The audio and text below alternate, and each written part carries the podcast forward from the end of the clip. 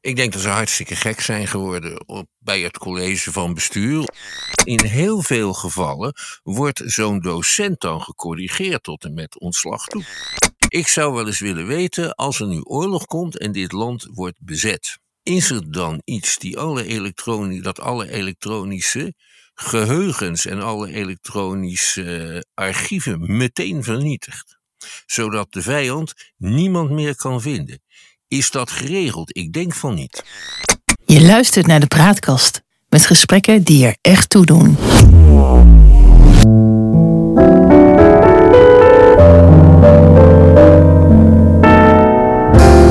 Welkom bij de praatkast punt n l. Dit is een aflevering van het Geheugenpaleis. Mijn naam is John Knieriem en samen met Han van der Horst maken we deze podcast. De geschiedenis herhaalt zich nooit, maar rijmen dat doet hij vaak wel. En dat gegeven gebruiken we in het Geheugenpaleis om dieper in te gaan op de actualiteit. En om zo te ontkomen aan de waan van de dag en om tot de kern van het nieuws te komen. Han, ik uh, werd vorige week benaderd door een aantal studenten van de Leidse Universiteit. En uh, die toonden mij de gedragscode voor studenten van de faculteit gedragswetenschappen. En er staat dat de vrijheid van meningsuiting wordt ingeperkt. Ik kon dat eigenlijk niet geloven, maar ik zal eens voorlezen wat er nou staat. Het recht van vrijheid van meningsuiting is niet van toepassing op uitingen die onwettig, beledigend, bedreigend, intimiderend, en dan komt het, of obscene zijn, die oproepen tot ordeverstoring zijn of die aanstootgevend zijn in kwesties van etniciteit, religie, functiebeperking, leeftijd, gender of seksuele oriëntatie. Nou begrijp ik dat je natuurlijk niet uh, mag uh, bedreigen. Maar hier staat dat je niet obscene mag zijn of niet aanstootgevend mag zijn. En toen dacht ik, hè? Wat is hier in godsnaam aan de hand? Ik denk dat ze hartstikke gek zijn geworden bij het college van bestuur. Of dat ze niet goed hebben opgelet toen een of andere functionaris die zich met de psychische veiligheid van studenten bezighoudt met een idiote tekst naar voren kwam. Want dit is natuurlijk helemaal niet aan een universiteit om dit soort beperkingen op te leggen aan studenten. Nee. Of en aan docenten even zo goed niet. Is heel vreemd, eh, vooral omdat het over dingen gaat waar wij in Nederland eh, wetten over hebben, waar de overheid zich mee bezighoudt en als het uit de hand loopt het Openbaar Ministerie. Maar een universiteit moet daar toch geen eigen extra regels over stellen en dan die obsceniteit. Ja. En, uh, ja, en dingen waar mensen zich beledigd door zouden kunnen achter. Het is ook nog allemaal vaag geformuleerd, ja. En dat kan tot de grootste problemen ja, leiden. Maar let op, ik heb eens eventjes een, een onderzoek gedaan. In de tijd van de interwebs is het natuurlijk allemaal hartstikke makkelijk om bij al die universiteiten in Nederland te kijken of je daar meer over kan vinden. Nou, ik moet zeggen, je struikelt over de gedragsregels en normen en je weet het allemaal niet meer. Maar ik heb nergens kunnen lezen, misschien heb ik niet goed gekeken en ik heb ze vast niet allemaal uh, uh, uh, goed uh, doorgenomen. Misschien vergeet ik de universiteit. Maar ik ben het bij geen universiteit in Nederland tegengekomen waar dit soort idiotie ook in staat. Dus het lijkt erop dat, dat uh, Leiden uh, de enige is. Er bekroopt mij wel een ander gevoel toen ik al die gedragscodes aan het lezen was. Want het bestaat voor een hoog, groot gedeelte die tekst uit dingen waarvan ik denk, goh, dat staat ook in de wet, dus waarom moet je het hier nou opschrijven? Is dat dan niet een beetje overdreven? En voor de rest dacht ik, doe het even gewoon. Dat kan je ook opschrijven. Doe het even gewoon. En dan is het toch ook voor iedereen duidelijk, of niet? Ja, inderdaad, dat is volstrekt duidelijk. Kijk, er zijn een aantal ongeschreven normen en waarden die iedereen hanteert die op een normale manier met zijn medemensen wil communiceren. En het probleem is, als je die op papier gaat zetten, dan wordt het al gauw vreemd en belachelijk. Ja. En dat geldt in dubbele mate voor uh, dresscodes. Waar zijn die dan tegenwoordig? Op, op scholen? Dresscodes nou, op scholen? Ah, Ja, er zijn op school in Twente, daar zijn, en dat zijn er trouwens wel meer scholen, daar mogen meisjes bij warme dagen, trouwens ook niet bij koude dagen, in de klas verschijnen met een, met een topje en uh, iets wat wij in Nederland naveltrui noemden, maar waar de Surinamers een veel beter woord voor ja. hebben, een zweeftrui. Dat mag niet, omdat uh, de mannelijke leerlingen van die zweeftruien Uh, Uh, in de war zouden kunnen raken. Het merkwaardig is dat zulke directeuren het dan nooit hebben over de docenten. Alsof die allemaal seksloos zijn. Jongen, jongen, maar dit soort flauwekul, dat leidt alleen maar ja, tot hilarische opmerkingen en tot verlies aan het aan gezag. Ja. Nou hadden we in de zestiger jaren volgens mij zoiets uh, dat uh, uh, eigenlijk een beetje rond de opkomst van de uh, flower power tijd, dat uh, mannen hun haar lieten groeien en uh, dat ja. ze zo weggestuurd werden uit het leger uh, bijvoorbeeld. Dat is een beetje de tijd die weer terug lijkt te komen uh, op deze manier. Daar lijkt het inderdaad op. En toen hebben ze bij de, bij, hebben de soldaten, de dienstplichtige soldaten, een vakbond opgericht, de V V D M, en het recht op lang haar bedongen. Uh, ik weet trouwens nog dat ik in negentien vierenzestig of zo in de klas zat en dat pater Geers, de rector en de wiskundeleraar, tegen Hans Nagelkerken zei: Nagelkerken, hier heb je twee kwartjes, ga maar eens naar de kapper. Tja. En er waren ook kappers die mensen, mannen met te lang haar weigerden in die... Maar dat is heel snel omgeslagen, misschien in nog geen jaar. En, en je ziet van al dit soort elementen, zie je nu weer terugkeren. Ja, en, kijk eens even. Ja, want, want dat, dat is nou iets wat mij wel intrigeert. Waarom... Uh, uh, uh, even los van die, die, die vrijheid van meningsuiting, dit is natuurlijk gewoon ridicuul die, uh, wat, wat Leiden daar heeft gedaan. Maar, maar er lijkt een soort weg terug te zijn ingeslagen, waarin je dingen niet meer mag zeggen, waar je er niet meer op een bepaalde manier uit mag zien, uh, waarin je ja, bij, bij alles wat je doet eigenlijk moet oppassen dat je niet uh, gecanceld uh, kan, uh, kan gaan worden. Ja. En dat soort regels worden dan uitgevaardigd door mensen niet voor zichzelf, maar voor anderen, omdat ze denken dat anderen daar misschien niet tegen kunnen. Er is ook een leuk schandaal aan de T U. Oh, Delft, ja, dat ja. Zoals de rector magnificus zich mee bemoeid ja. heeft. Er was een, een kennismakingsweek van de studentengezelligheidsvereniging Wolbodo. En die hielden een avond voor vrouwelijke gegadigden. Eh, en het was dan de bedoeling, dat deden alle eh, verenigingen, gezelligheidsverenigingen, dat ze dan een workshop aanboden. En dat bij Wolbodo was het tekenen van een mannelijk naakt. He, een student had zich als vrijwilliger voor opgegeven, een mannelijk student. En er was ook een docent ingehuurd van industrieel ontwerpen die... Eh, een tekenachtergrond had en die begeleidde de meisjes bij het maken van hun kunstwerken. Nou mag Wolbodo niet meedoen aan de intree van de nieuwe studenten, omdat sommige uh, mensen aanstoot zouden kunnen nemen aan dit gebeuren om uh, grond van levensbeschouwelijke of religieuze of andere redenen. Bovendien, alles wat studenten doet, zei een woordvoerder, straalt af op de universiteit. Dus ik roep hierbij uh, elke student in Delft met een echte academische instelling op: wordt meteen lid van Wolbodo. Er is een extra reden voor. Geen enkele andere gezelligheidsvereniging, het Korps voorop, het Delft Studentenkoor, die hebben zich... heeft zich meteen, hebben daar iets over gezegd. Hè? Dus je had verwacht dat ze andere gezelligheidsverenigingen zich dan meteen solidair verklaren met bedreigde en getiranniseerde collega-instantie. Maar nee hoor, ze hielden allemaal lafjes hun muiltjes. Ja, en, en s'avonds hoorde ik dat er in die week een film vertoond werd. Uh, uh, trouwens, een fantastische film, maar even de naam vergeten. Maar daarin uh, treedt een mannelijke prostituee op die seks heeft. En er zijn tamelijk expliciete beelden in die film met een dame in een, in een hotel. En dat kan dan wel, terwijl dat naaktekenen op zichzelf niks met seks te maken heeft. Nee, dat doen ze al tweehonderd jaar op tekenscholen. Jongen, jongen. Het, het doet me denken aan wat, wat... Ja, ik weet niet precies wat het is, maar het puritanisme. Daar, daar lijkt het een beetje op, dat we die tijd weer ingaan. Ja, en dan vooral zeg van... een ander zou er misschien aanstoot aan kunnen ja. nemen. En daarom moet jij... je bikini-topje aanhouden. Dat is het verhaal. Ja. En dat is pijnlijk en daar zou tegen gestreden moeten worden. Ja. Daar ben ik geen vierenzeventig jongen, om jongen, dit mee te maken. Jongen, jongen. Wat zijn nou de drijvende krachten achter dit soort uh, ja, bewegingen? Uh,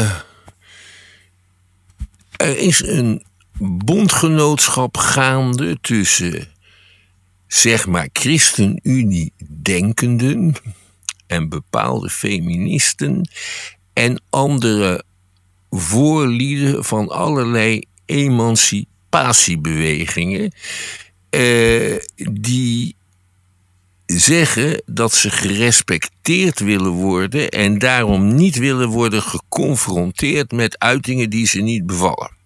Even wachten, dus ik eh, wens gerespecteerd te worden ja. en daarom mogen anderen zich niet op een bepaalde manier richting mij gedragen. Dat is eigenlijk het verhaal. Nee, want dan, want dan word ik daarvoor door pijnlijk uh, getroffen. He, en, dat is dat, en, en daar kan ik dan terecht tegen protesteren. In Amerikaans, op Amerikaanse universiteiten is dat vaak ook al een vaste regel. Dat als een docent bepaalde beelden laat zien. He, bijvoorbeeld van Michelangelo of zo, van andere grote kunstenaars. Dat, dan, eh, ja, dat daar dan studenten zitten en die moeten aan de slavernij denken of iets dergelijks. Of aan al hun onderdrukkingen. Of die beschouwen dit als een microagressie. En dan in heel veel gevallen wordt zo'n docent dan gecorrigeerd tot en met ontslag toe. Dat zie je een beetje in Nederland ook komen. En dat is natuurlijk iets om daadwerkelijk te bestrijden. Ja. Niet dat ik me niet kan voorstellen dat iemand die aan een universiteit komt en de eerste van zijn generatie is die uh, mag studeren en in een academische omgeving mag uh, verkeren, dat die niet een zekere begeleiding nodig heeft. Hè? Dat, die had ik destijds ook nodig, want ik kom uit een arbeidersmilieu. Ja.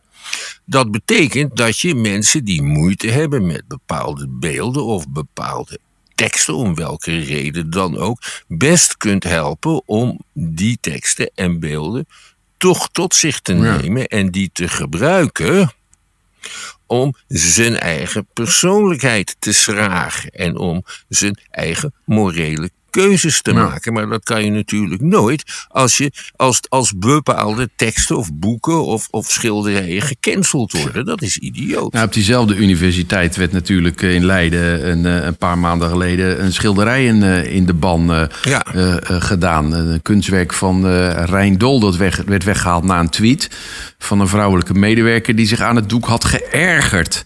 Ja, Doel, zonder, maakt, het was het, het, het, Doel, Doel maakte het kunstwerk in negentien zesenzeventig. En afgebeeld staat het bestuur van de universiteit uit de tijd, onder wie de voormalige rector. Uh, en dat is volgens een beetje een ironisch schilderij, als je het mij vraagt, of niet? Ja, het is bijna karikaturaal. En het, het pleit heel erg voor het college van bestuur uit die tijd. En denk erom, dat waren buitengewoon deftige heren. Ja. Die uh, toch graag uh, zagen dat je je uh, pet voor ze afnam. Dat die dat schilderij mooi vonden en lieten omha- ophangen. Daar zat bijvoorbeeld staat meneer Kat op, die ken ik ja. wel. Als je me nou, die was veel te deftig om bij ons op vergaderingen op tijd te verschijnen. Oh ja. Dus hij liet zich voorrijden in een limousine. Dan kwam hij een kwartier te laat en dan liep hij tussen ons allemaal door naar de voorzitter en gaf hij een hand. En daarna ging hij zitten om het hoogste woord te voeren. Ja. Die man vond dat wel een leuk schilderij. Daar kon hij tegen. En als een dame, het was trouwens ook een Amerikaanse dame, een buitenlandse student, zo'n schilderij ziet en daar op grond van haar eigen ervaringen een betekenis aangeeft, dan is de eerst, het eerste wat je dan doet, zegt, wat is dat voor een schilderij? Ja. Waarom hangt dat daar? Wie stelt dat schilderij voor? Hoe is het op die plek gekomen? En daarna kom je tot een oordeel. Ja, en is er dan uh, nog ruimte genoeg om het misschien uh, een oplossing te bedenken om het van enige duiding uh, uh, te voorzien? Ja. Ja. ja, en dat is dan vrij eenvoudig. Uh, hier, dit is het college van bestuur negentien zesenzeventig, van links naar rechts ja. en verder niks. Ja, ja, ja, ja, ja. Maar er schijnt ook dus een groep mensen te zijn die, die ja, weer anderen het recht eigenlijk ontneemt om zich te uiten. Want dat is waar het dan een beetje op lijkt. Ja, dat is wel een kleine groep, moet ik erbij zeggen. Nou, ze zijn bijvoorbeeld mij behoorlijk krachtig als je dit soort voorbeelden hoort.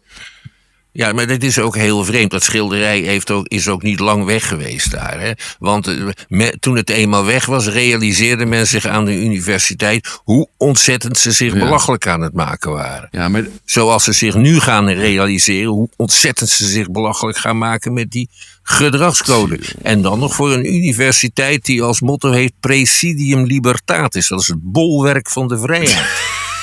Je kan dat toch ook eigenlijk niet meer serieus nemen? Nee. De, ik, Ga niet in Leiden studeren, zou ik jongen, zeggen. Jongen, jongen, jongen, jongen. Maar goed, als we nou eens even ingaan. Hè, want, want die universiteiten die zijn natuurlijk in de afgelopen uh, honderden jaren... natuurlijk een, een bron geweest, ook voor maatschappijverandering. In negentien zevenenzestig brak de pleuris uit in, uh, in Parijs met grote studentenprotesten. En, en heel veel liberalisering uh, die daaruit voortkwam, daar hebben we nog steeds mee te maken. En af en toe ging dat misschien een beetje te ver. Uh, ja.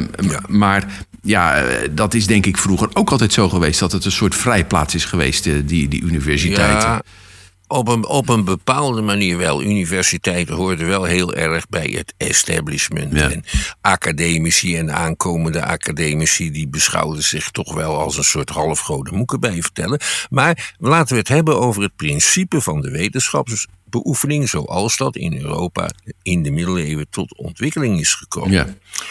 En het idee was, de wetenschap komt op een hoger niveau... door gedachtenwisseling, door een debat, een permanente discussie over de heilige teksten, over uh, de grote handboeken van de filosofen Aristoteles of de artsen Galenus.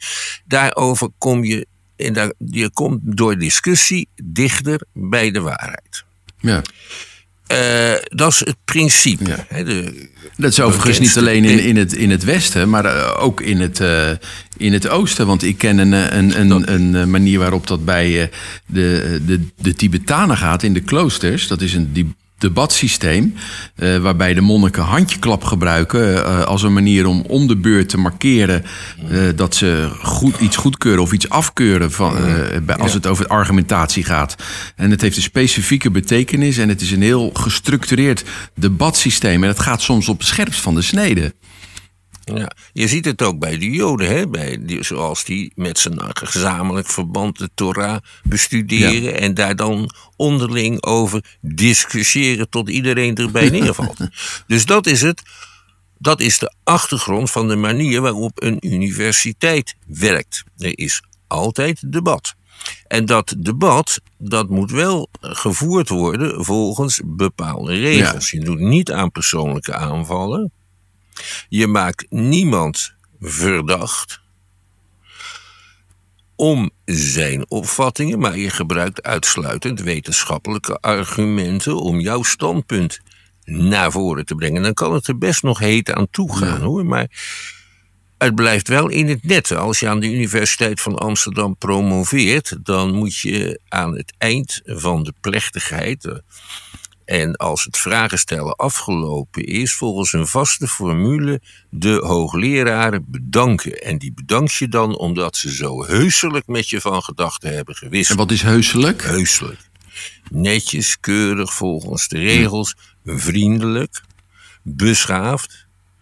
En... Uh, En dat, is, dat maakt een duidelijk onderdeel uit van die plechtigheid. Dus academische vrijheid... betekent niet dat je maar wat aan mag schelden. Nee, maar, maar hoe verhoudt zich dan die academische vrijheid... tot deze vrijheid, beperking uh, de, van meningsuiting... de beperking van de vrijheid van meningsuiting? Want ik kan me voorstellen dat je in een argumentatie... best een keer een obscene iets naar voren wil brengen. Of dat, ja, je, dat je iets aanstootgevend wil zeggen... op het gebied van etniciteit, religie of functiebeperking. Ik denk ook dat het goed is om dat te doen als een, in de argumentatie. Omdat je daarmee misschien een reactie oproept... waardoor je wijzer ja. wordt over hoe het nou echt zit. Dat is ook zo. En dat soort dingen zouden in het geding kunnen komen... met dit krankzinnige reglement... dat, zoals we eigenlijk gezien hebben... met academische vrijheid als zodanig niks van doen nee. heeft. He, maar het kan wel mensen beperken... in het gebruik maken van hun academische vrijheid. Ja, ja geen goede zaak, uh, zeg je. Maar wel nee. iets uh, wat, wat ja, uh, aan het veranderen is. In het voorgesprek dat we hierover hadden... toen zei jij ook van ja, er komt tegenwoordig ook een soort uh, uh, afspraken waarbij je dan iets krijgt als je maar zwijgt uh, daar, uh, daarna. Ja, dat is, dat is iets heel ja. anders. Dat is iets wat mij enorm ergert, is dat er conflicten zijn tussen bedrijven en werknemers, of vaak nu tussen ziekenhuizen en uh, verplegers die hun functie kwijt zijn geraakt, die ontslagen zijn omdat ze long-covid hebben. Na twee jaar ga je dan, twee jaar ziektewet ja. ga je de straat op. En dan is het ziekenhuis soms wel bereid om een speciale regeling te treffen, dat wil zeggen met een zak geld, over de brug te komen. Maar dan hoort daar veelal bij dat de ontvanger een zwijgplicht krijgt. Ja. Dat zie je bij heel veel conflicten, ook bij de overheid. En ik vind dat dat verboden. Maar waarom is dat zo erg dan? Omdat uh, dit veelal gebeurt als de persoon in kwestie onrechtvaardig behandeld is. Ja. Anders krijgt hij die vergoeding niet. Of als die persoon iets gedaan heeft dat lijkt, lijkt op klokkenluiden. Ja. En dus vind ik niet dat dat voor het publiek verborgen moet. Omdat blijven. Jij zegt het kan staan voor iets groters, wat wel zeker aan iets de kaak gesteld zou moeten dus, worden. Dus dit is onzin van, van machthebbers om dit te eisen. Ja. Helemaal besodemieterd. Ja. Ja, maar goed, dat staat eigenlijk een beetje ja, parallel hier, hier daaraan. Ja. Nou zijn die, die, die universiteiten volgens mij een beetje in het leven geroepen door Plato lang geleden. Nou, kijk, Plato, ik had het verteld, ik had het, ik, nou, Plato uh, heeft een aantal dialogen nagelaten. Ja. Die heeft zijn filosofie uh, be- bekendgemaakt, bekendgemaakt door het schrijven van dialogen met Socrates, zijn leermeester in de hoofdrol, die dan met andere uh, filosofen discussieert over een bepaald onderwerp, bijvoorbeeld wat is voortreffelijkheid. En dat gebeurt dan tijdens een diner. En het gebeurde zelfs volgens Plato eh, tijdens eh, de voorbereidingen van de executie van, eh, van Socrates. Want die moest, zoals u weet, de gifbeker ledigen. Ja. En een van de belangrijkste dialogen gaat er, eindigt daarmee. En nou had eh, Plato ook nog een soort school, Waar, je, uh, waar men zich tot filosoof kon ontwikkelen. En daar had hij een heel programma voor. Het begon met, uh, met wiskunde enzovoorts. Dus dat zijn ook wel een beetje voorlopers van de universiteit. Ja. Ik ga nu een belangrijke waarschuwing geven voor intellectuelen. Er zijn wel intellectuelen die denken, ik kan de fluisteraar worden, de fluisteraar worden... Uh, à la de paardenfluisteraar van belangrijke politici of directeuren, en dan voeren ze mijn plannen uit. En Plato, die werd uh, docent aan het hof van de tiran van Syracuse, Dio, want die wilde de filosofie leren, en toen begon Plato eerst met een half jaar wiskunde. En dat verveelde Dio zo dat hij Plato als slaaf liet verkopen. En die is daarna weer vrijgekocht, terwijl die op de markt in Egina stond, want er kwam een vriend van hem voorbij en anders hadden we nooit meer wat van Plato gehoord. Dus je moet altijd oppassen met adviseur worden, conciliëren ja. van machthebbers. Dat weten heel veel Surinaamse intellectuelen bijvoorbeeld, die dachten die Bouterse luistert wel naar ons. Dat was nee, helemaal niet zo. Dus. Nee. Ja. Ja. Um, en, en, en wat heeft dat dan te maken met die academische vrijheid? Uh, dat is een algemeen advies, ja. uh, waarbij ik mensen aanraad die op zoek zijn naar de waarheid, die nieuwe dingen willen ontdekken, om dan te blijven in een omgeving waar die academische vrijheid tot uiting komt. Ja, ja. Hij wordt trouwens op heel veel andere manieren ook nog aangetast. En dat heeft dan bijvoorbeeld te maken met de financiering ja. van onderzoeksgelden ja. enzovoorts. Van jij moet geld meebrengen om onderzoek te doen, of in je netwerk geld binnenhalen. Dat moeten professoren tegenwoordig. Ja. En dan zijn daar voorwaarden aan verbonden. En dat kan ook verder gaan. Jij hebt mij net iets gestuurd over de Universiteit van Amsterdam. Ja, en waarvan de fiscale economie ja. heeft allerlei adviezen gegeven aan Netflix om ervoor te zorgen dat dat bedrijf zo weinig mogelijk belasting hoeven te betalen. En als Netflix dat wil, dan moeten zij belastingconsulenten inhuren, maar niet de universiteit die voor het belangrijkste gedeelte uit belastinggelden wordt gefinancierd. Ja. Dus het is echt een groot schandaal. Ja, ja, het ging erom dat uh, nieuwe wetgeving gemaakt uh, moet uh, worden. En uh, Netflix heeft vijfhonderdduizend euro uh, gedoneerd aan de universiteit. En daarmee toch in zekere zin een bepaalde invloed gekocht in uh, dat wetenschappelijk ja. proces. Ja, de wetenschap bewijst zich daar ook geen dienst mee. Want we leven in een tijd dat mensen kritisch zijn uh, op uh, uh, uh, wat er verschijnt. Wat voor onderzoeken gedaan ja. wordt. En ja, de wetenschapsfraude, dat is wijd en zijd uh, verspreid. Dat is iets uh, van de dagelijkse, dat, ja. dat gebeurt dagelijks. En dat is natuurlijk verschrikkelijk. Ja, en kritiek op wetenschap is ook heel goed. Ik herinner me nog de tijd dat de mensen tegen elkaar zeiden: de dokters zijn tegenwoordig zo knap. Ja, ja. Nou, tegenwoordig is dat wel afgelopen, ja. die gedachte dat de dokters tegenwoordig ja, zo knap zijn. Ja, ja, ja. Maar goed, dat is een hele uh, ja, een podcast op zichzelf waard uh, om uh, daar eens eventjes uh, over, uh, over door te gaan. Uh, dat moeten we denk ik nu maar, uh, maar niet doen. Um, nou ja, die, die vrijheid van meningsuiting die beperkt wordt. Uh, uh, ja, je ziet het eigenlijk ook in die Digital Service Act die nu net is aangenomen. Die uh, regelt dat uh, de grote techbedrijven een beetje gereguleerd worden. Maar die krijgen ook een bepaalde verantwoordelijkheid uh, als het gaat over censuur. Met berichten die ze moeten corrigeren. Gelukkig ja. zit daar ook wel weer een corrigerend mechanisme op. Maar dat is toch allemaal niet fijn dat we blijkbaar aan de grote techbedrijven overlaten wat we wel en niet te lezen krijgen. Ja, nou dat is ook heel erg bedreigend. En dat is ook een buitengewoon slecht idee. Het is naar mijn idee aan de overheid om uh, de grenzen te stellen aan de, de vrijheid van meningsuiting. En die hebben dan te maken met het oproepen tot geweld enzovoort, ja. discriminatie.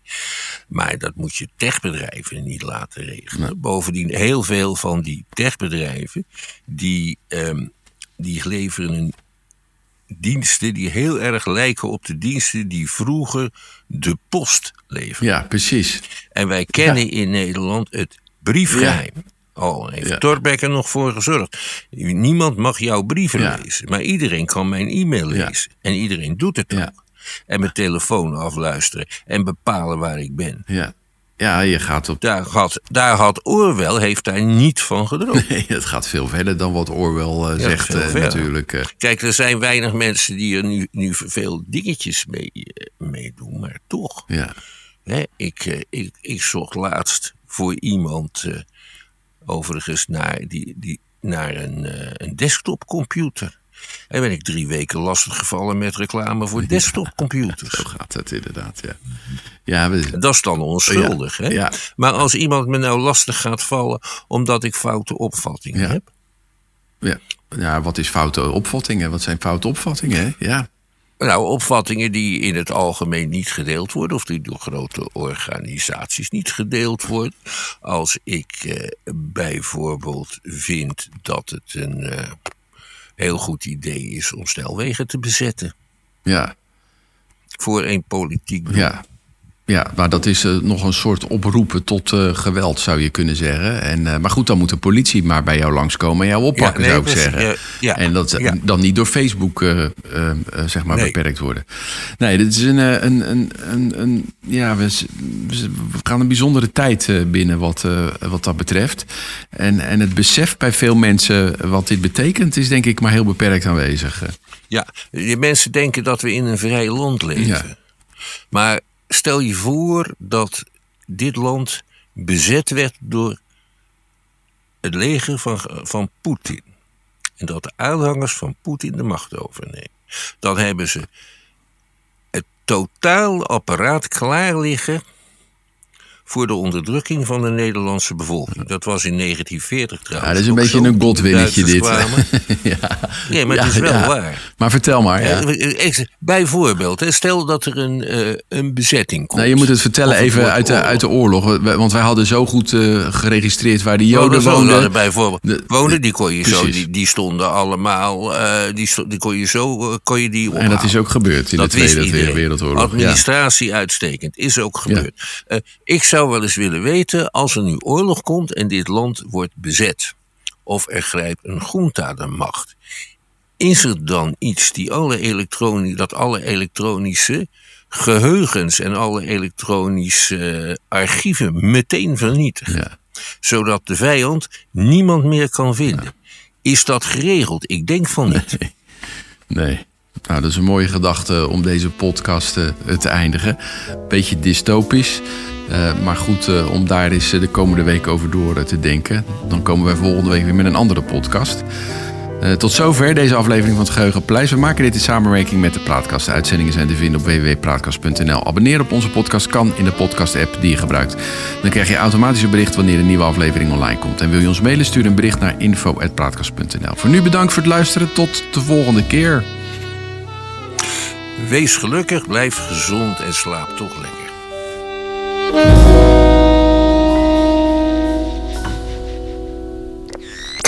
De Praatkast.